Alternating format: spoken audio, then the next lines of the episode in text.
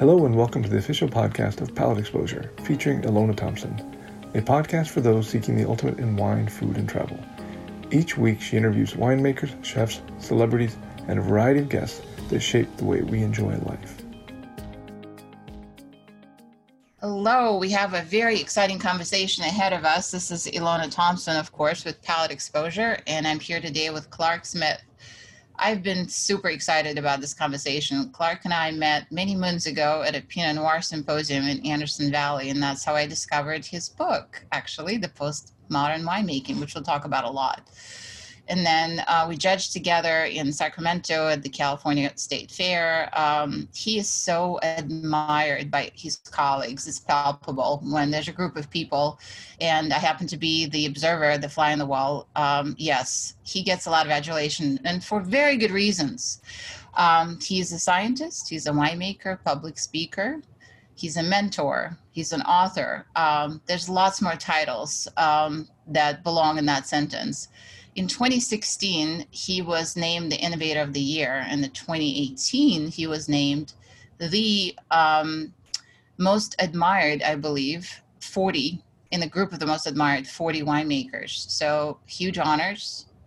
Um, he worked very hard to earn them. Um, and um, of course, his book that I mentioned, Postmodern Winemaking, is really um, a frame of reference for many, many people in the industry. Um, super interesting read if you're a wine nerd. And even if you're not, I promise it'll make you smarter. Mm-hmm. So, welcome, Clark. Hi, Alana. It's a, it's a real pleasure to be here, and I, I, I appreciate everything you said. Of course. So, we'll dive in as I like to do. We're all from childhood. Said one very smart, smart French author. So we'll we'll go there first. I know you're from the East Coast, right? Yeah, yeah. I think you know, I, I'm from New Jersey. That's where I got my attitude, and uh, it doesn't always play all that well in California. But I, you know, in in in Jersey, telling the inconvenient truth is kind of a sport. And so that shows up in a lot of things I do. I'm a little bit of a contrarian, um, and uh, and I I love telling the truth, especially when it pisses people off. See, that's what I love so much about you. I, I think that what I should have introduced you as is, you know, the best sense of humor in the wine industry. and we believe me, we need it. We take ourselves way too seriously most of the time. So somebody needs to tell us to just do something else. And you're such such a voice.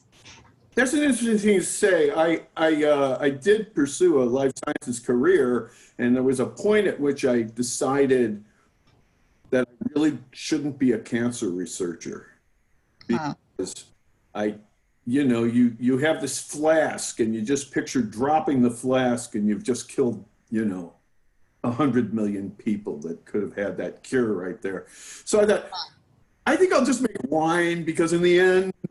yeah, the, it's not cancer yeah, curing, right? And yet you're right that it is. I think wine is sacred, and uh, uh, I, I, it's it's something that we take very seriously, and um, I believe that wine is is is uh, too important to be taken seriously.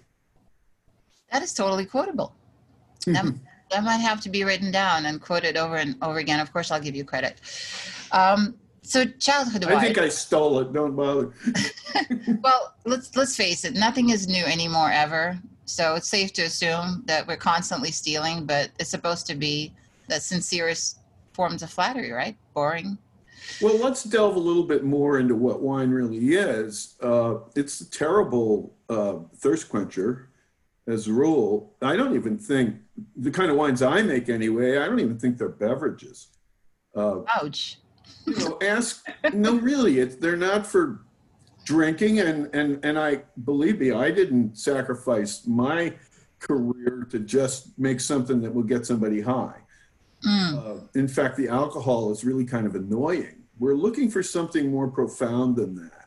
Um, like Ben Franklin said that wine is proof that God loves us and desires us to be happy. That's what I want to put in the bottle every time. I think most winemakers do. Uh, if we compare it well, let's let's back up a little bit. Um, people should be concerned about the things that go into their bodies. You know, and I'm I'm talking about food, I'm talking about wine, I'm talking about sex. These are areas of concern. Mm-hmm. I just had a very powerful mental image. Thank you for that. I think.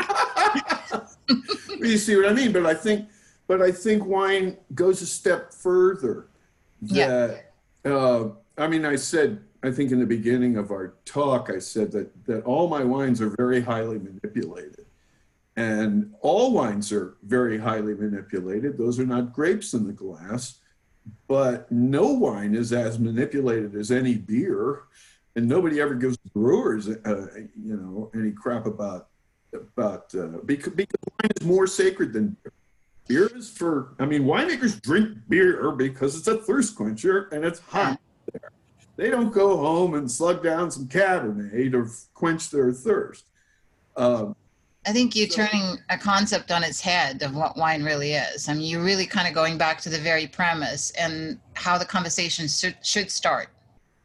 Yeah, and, and and of course, wine has a romantic aspect to it. I think a lot of times people will put a bottle of wine on the table instead of just Coca Cola or milk or beer. Mm-hmm, mm-hmm. And but I think they're expecting, or at least I hope they're expecting, some some sort of transformative experience. And you know, it's the difference of, between wine and other beverages is it, it doesn't really need technology. You can just crush grapes, and that's it you know, the yeast will find the juice and they'll transform it into this profound thing. Grape juice really isn't the same as wine. Uh, you know, I'm in the Presbyterian church and I'm always giving those guys a hard time about uh, Welch's. You know, Welch was the guy that converted communion from wine to grape juice. But I'm sorry if I'm trying to have a profound experience uh, that's sour and bitter, but also profound, you have to do it with red wine. You're just not going to get any of that out of grape juice, and you're not going to get it out of Coca-Cola.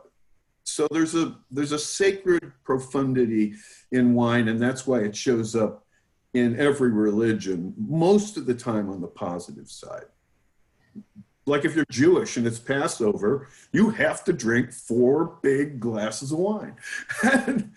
Um, that's that I didn't know that. I would convert it. I would have converted a long time ago.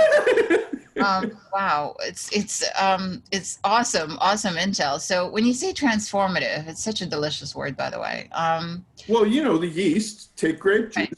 and they transform right. it into wine. But you know, you don't mean transformational experientially. You don't mean that when you sit I down. Whatever, but okay, then I really have questions. So when it comes to transformative quality of wine, is it possible to get it from inexpensive wine, something that really sure. meant to be quaffable?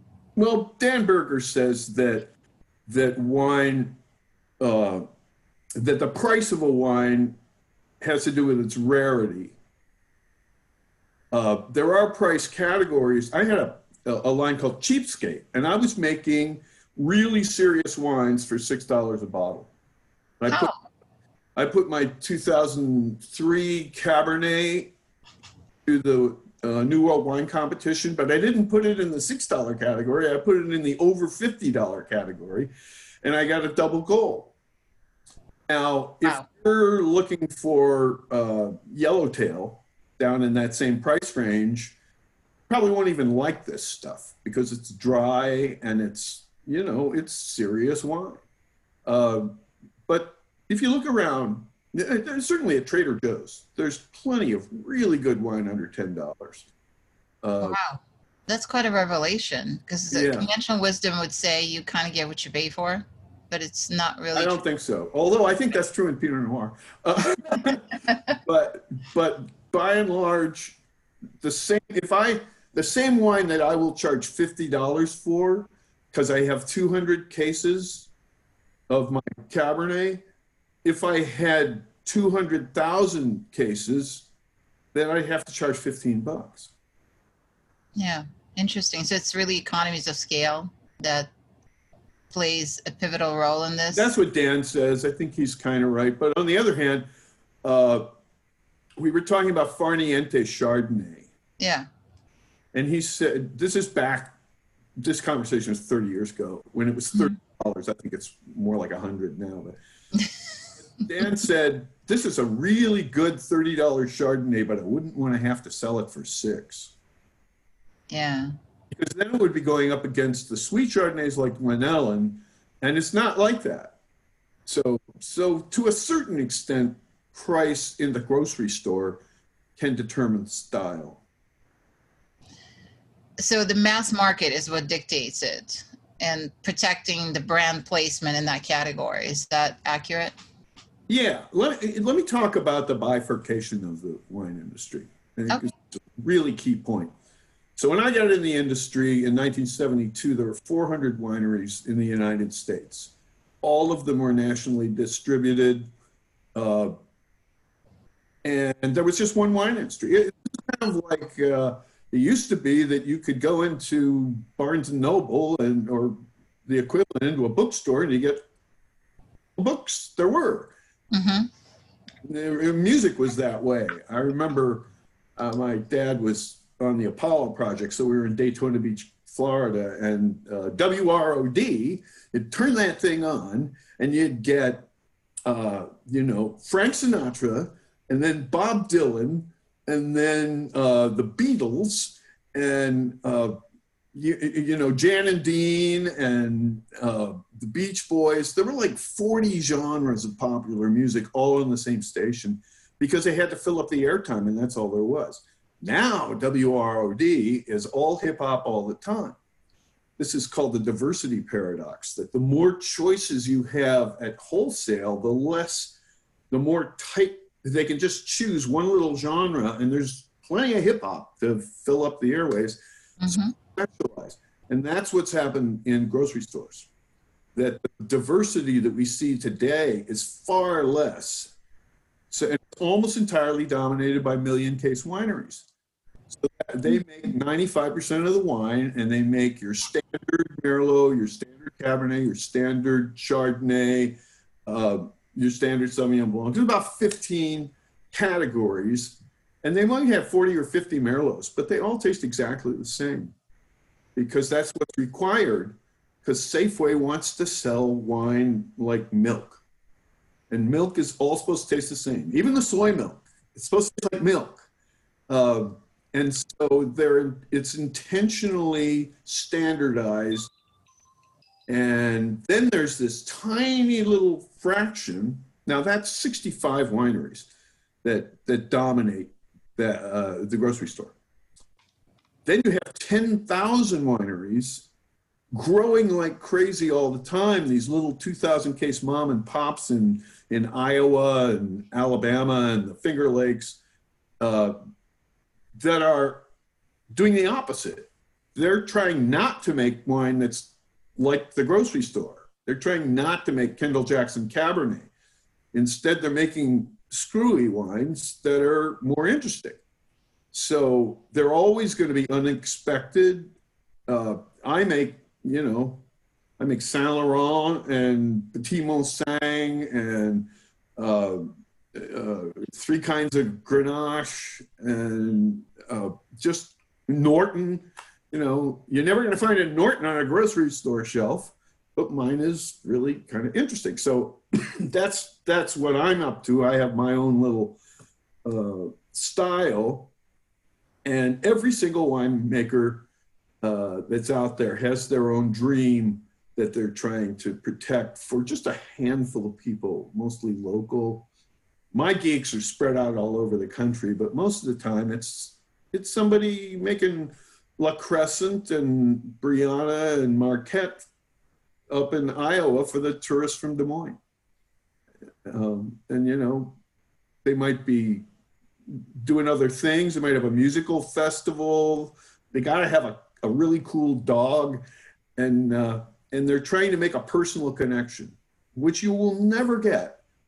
You're never going to have a personal connection with Robert Mondavi or Jess Jackson. I mean, even Well, when they, even before they died, Yeah. you really couldn't do it.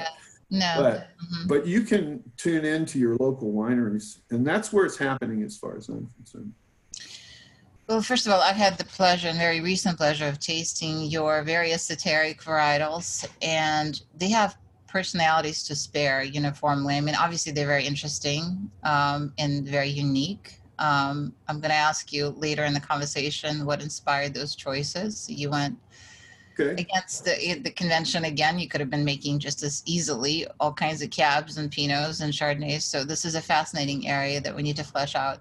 But the wines that I've tasted, unfortunately, I drank. Well, I don't know why I say unfortunately, I drank them all. Fortunately for me, um, so I can't share in this conversation with you the the specifics. We can't. Um, but we will. Um, there's there's going to be other opportunities. But what I can say from very recent memory is that they're exceptionally harmonious. Uh, tons of personality, tons of longevity. Uh, one of the bottles was open overnight and showed no signs of anything. Most of my wines will last at least a week. Yeah, that that blows my mind in and out of itself. That's the mm. value right there. Because like, if you don't want to drink the whole bottle, and obviously Exactly. it's going to change in this in this. I don't think I've ever had the wine around for a week. I mean, even the forgotten ones, I wouldn't drink it at that point. Yours are very unique that way. So, let's put a pin in that. I actually want to go back just because I'm curious. Well, just for if, me. if, if you don't mind, I actually have a couple of wines here. oh, do you? That's awesome. Uh, this one you know very well. That's the it's the spark. Yes, I do. That And was. I know you're going to be jealous, but I'm just I'm super jealous. a little dry here. Uh, I'm feeling deprived. I'm complaining, you guys, and you should be I'm- too. And if you, um, if you listening to this and you're thirsty, I know where you can find some wine. We'll tell you later in the broadcast, the website. But you know, Clark Smith, Smith Wines. You know, that shouldn't be hard to find on the web. So let your fingers do the walking.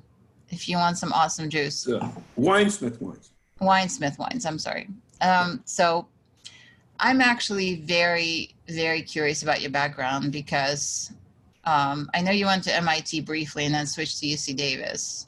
Right. So what inspired that? How did wine even show up in your world or the desire to go to UC Davis? Well, uh, let's see. I I was at MIT for two years, and it was a fabulous experience. I had uh, all the heads of the departments teach the freshman courses, so I had uh, you know Noam Chomsky teaching me linguistics, and Francis Crick teaching me molecular biology, and and, and D.S. Kemp teaching me chemistry, and Lurie and Teuber teaching me psychology. There was like 12 of them, and they were all Wow. really, really cool, uh, uh, you know, career paths. And uh, and I also was a, a folk singer. We had a band called Pope Pius the 12th and that was interesting too. So there was just all of these, all of these possibilities, and uh, and and and then in the junior year, I was a straight A student, but in the junior year they go, okay, now you have to pick one. Oops. And I said, well, okay, but I think I want to think about that a little bit. So I got a Bob Hagman's Peugeot, and we wandered all over uh, Canada and Mexico, and and we hit something like 40 U.S. states, and uh, and I ended up kind of washing up on the beach in Berkeley. And uh, Randomly. and I got a job in a liquor store. And a guy walked up to me with a bottle of Paul Masson Emerald Dry and asked me if it was any good. And I said, I don't know. I just got here. I, I don't know anything about wine. Um, and so I bought a bottle, took it home. This is 1971, 72. Uh, I don't remember if it's a good year. it was all right. okay. but I got curious, and and so pretty soon I'd taken home everything in the store, Mhm. And then uh, continued on retail. I knew that there was the neat thing about this. I mentioned D.S. Kemp, hmm chemistry teacher, and I always thought there was a kind of a sadness in the guy that he would read papers, passionate papers from the 19th century about chemistry, about, you know, oxygen versus phlogiston, you know, competing theories and, and the development of the periodic table. And, and he thought, he was basically saying, look, discipline isn't any fun anymore because we've got we got it all worked out. You know, you don't want to spend your life looking at, you know, the properties of silver three or some little chemistry backwater. Yeah, it doesn't sound very sexy. Yeah, no, uh, I can't say that about the computer programming, and I can't say that about molecular biology. Uh, there were certainly interesting things to do, but I was looking for something that was both scientific and artistic. I was really interested in the merger of those two the you know the art and science of something to delve into the human soul using technical brushes uh, and the only two things i know that are really like that where those two come together are uh, music because uh, music you think about music is invisible right and it's mm-hmm. not vicious there's really no benefits to it except people spend more annually, globally, spend more money on music than they do on pharmaceuticals of their disposable income. Whew, that that's great. I was worried, especially with the recent press, that it's all about either pharmaceuticals, alcohol, or I don't know, comfort People, foods. You know, music food. speaks to them soul to soul, and and and yeah. and wine is like that too. It's a form of art that assumes the shape of its container so the art is uh, it's captured in the liquid somehow, and it allows. I think what winemaking really is is connecting the soul of a place to a human soul by rendering its grapes into liquid music. Did, did you write it down anywhere? Because yeah, I, that's actually the opening of my book. no, it's gorgeous. And that's what we do as winemakers: is we make that connection um, each of us in our own way. So, so there you were. Uh, yeah, so there I was, and and I was starting to see something happen, and all of a sudden, in, in the early '70s. Uh, well, actually, let me set this up a different way. Let me ask you a question. What was the average alcohol of a California wine in 1960? I know it was low. I'm going to just shoot a dart and say 11, 12. 18.5. What? Ever since Prohibition, the entire California wine industry has been about port and sherry for 30 years. I guess I just don't know what I'm talking about because I kind of was under the impression, not necessarily 60s per se, but early winemaking, some of the most classic bottlings, it probably, as I think about more 70s and 80s, there were a lot of them were in, in uh, alcohol was pretty low. That's right. That's right. Well, we're going to get uh, but it. now, European style table wine is what we were doing before Prohibition. That makes a lot of sense. Okay. But once Prohibition hit, people just wanted the alcohol and the sugar. Mostly, you know, nighttime toddies for little old ladies. It wasn't much of an industry. And of course, Sacramento wine. Right. So we're talking 60s, like all 60s or early 60s? I'm saying 1960. That was the situation. Got it. Got it. So now I'm going to ask you, what was the average alcohol in 1970? I'm going to stick to maybe I'll take it to 12, 13, but it was definitely on the low side. I mean, I, I'm not speaking 70 per se. I'm saying 70s. So 1970, 11%. Oh, I was right the first time. Damn. You were right the first time. And, and the reason, the thing that changed everything. Yeah. So Peter Sichel, we have to go back to World War II. And if it hadn't been for Hitler, uh, we never would have devoted the resources to split the atom uh, to win the war. Okay. And then after the war, of course, we were looking for peacetime uses of nukes.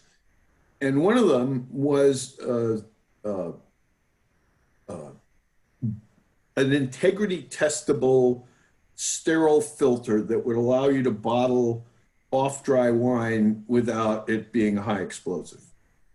And when did that happen? Well, it was first developed by the Germans in the 50s. Uh-huh. Uh, they would take plastic sheets and stick them into atomic piles, and the alpha particles would poke holes. Then they'd stick them in a bath of fluoric acid, and the holes would get bigger until they got exactly the size they wanted to exclude, let's say, a yeast or a bacterium. Mm-hmm. then uh, then they'd neutralize the acid, and this is a company called Nuclepore. And before that, there were only three ways to get sweet wine: port and sherry, because the alcohol combination of the alcohol and the sugar kills the yeast.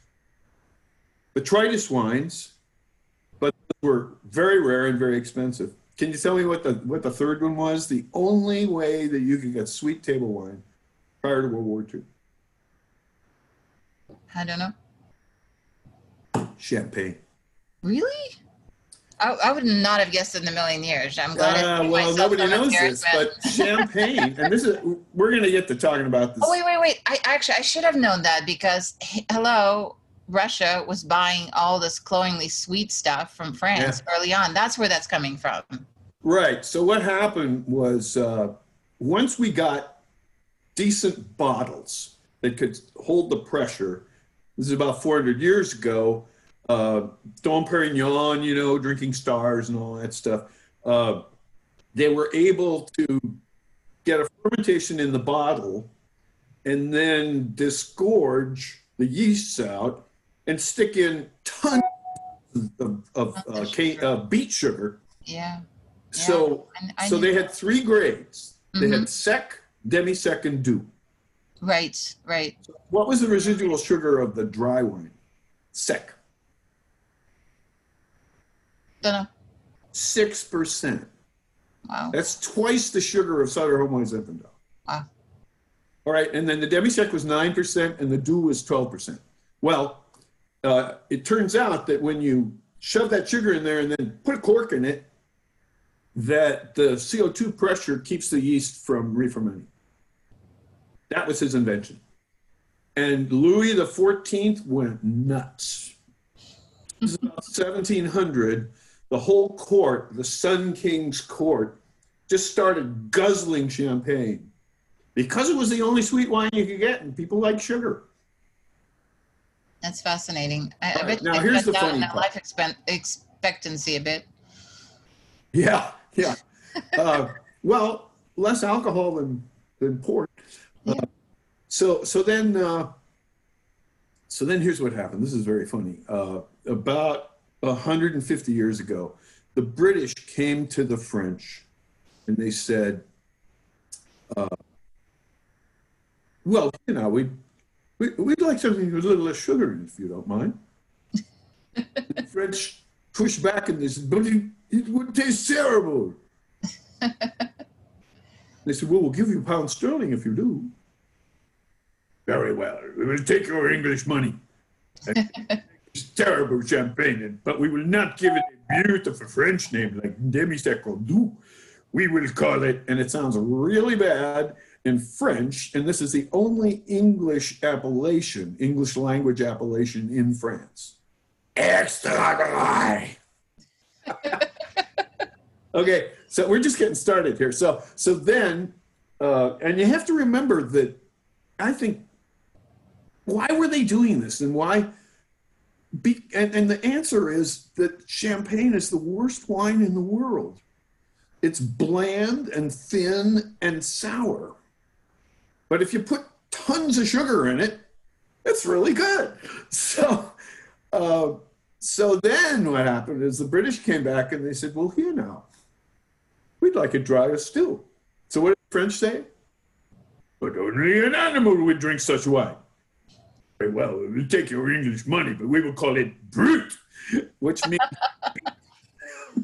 Oh, this is so the so the brute designation originally was an insult to the British for having such shitty palates that they would drink this sour wine, still one and a half percent sugar.